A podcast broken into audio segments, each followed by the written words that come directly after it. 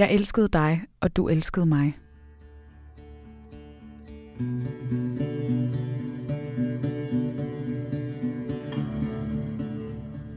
Jeg har virkelig mange gode minder med dig. Jeg husker tydeligt alle vores rejser sammen. Vi var både i Italien i 2 uger i sommerferien og rejste rundt, og så tog vi til Sri Lanka og rejste rundt i et par måneder. Men det bedste rejseminde, det er nok vores roadtrip rundt i Danmark i mine forældres campervan. Vi kørte rundt frit fra by til by, sov på stranden ved Vesterhavet, lå i græsset og hørte podcast ved Silkeborgsøerne, lavede mad på vores trankassette midt i skoven, et eller andet sted i Jylland, spillede kort og drak øl i solen ved foden af Himmelbjerget, og så tændte vi bål om natten og nøgenbadet i måneskinnet, da vi kørte rundt på Sydfyn.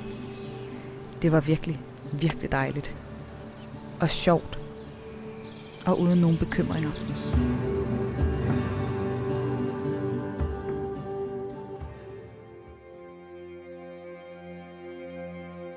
Men der skete noget i løbet af årene. Det var ikke længere kun os to i forholdet. Og sådan havde det faktisk været i noget tid.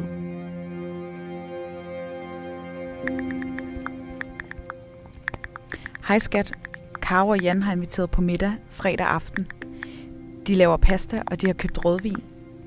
Det bliver bare stille og roligt. Jeg tænker, vi skal spille nogle spil og bare sidde og snakke lidt. Lyder det ikke hyggeligt?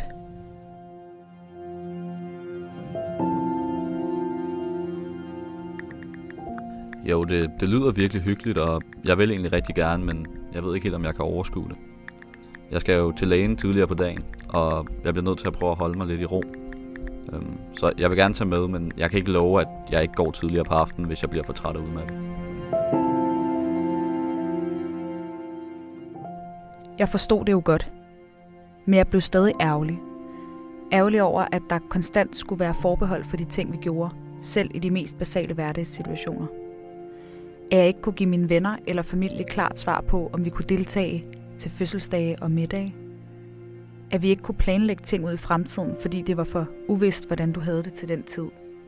Og at jeg til sidst slet ikke havde en forventning til, at vi skulle noget sammen.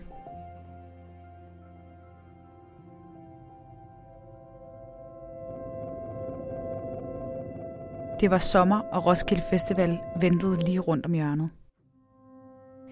Jeg plejede at være på Roskilde hvert år, men i år havde jeg besluttet mig for at blive hjemme og kun tage dig ned på en endagsbillet. Du skulle opereres midt på ugen, og jeg ville gerne være der med dig. Dagen efter din operation sad jeg i toget på vej ned til festivalen. Jeg kom ned til mine veninders camp, og jeg blev mødt af åbne arme, smil og latter. Ja, ikke bare fra mine egne venner, men fra alle de mennesker, der var forvildet sig ned i vores camp. Og der stod jeg pludselig midt i en stor fest under en pavillon på Roskilde og dansede og sang, mens jeg tyllede den ene øl ned efter den anden, arm i arm med mine venner. Stemningen var let, legende, sjov og ubekymret.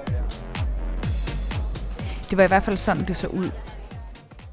Men inde i mig lå der en kæmpe klump af dårlig samvittighed, skuffelse og skam. Jeg havde dårlig samvittighed over, at du lå derhjemme og havde det dårligt, mens jeg var taget på festival.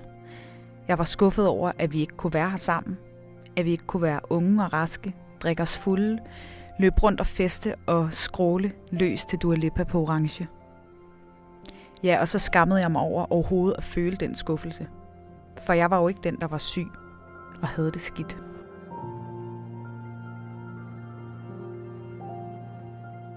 Jeg stod på siden af det hele.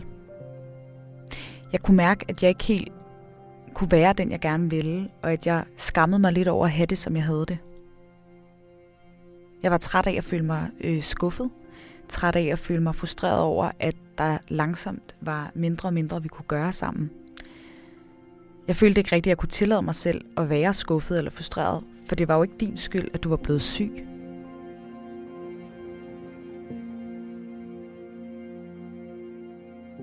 Jeg elskede dig, og du elskede mig. Men til sidst var det for svært at være kærester.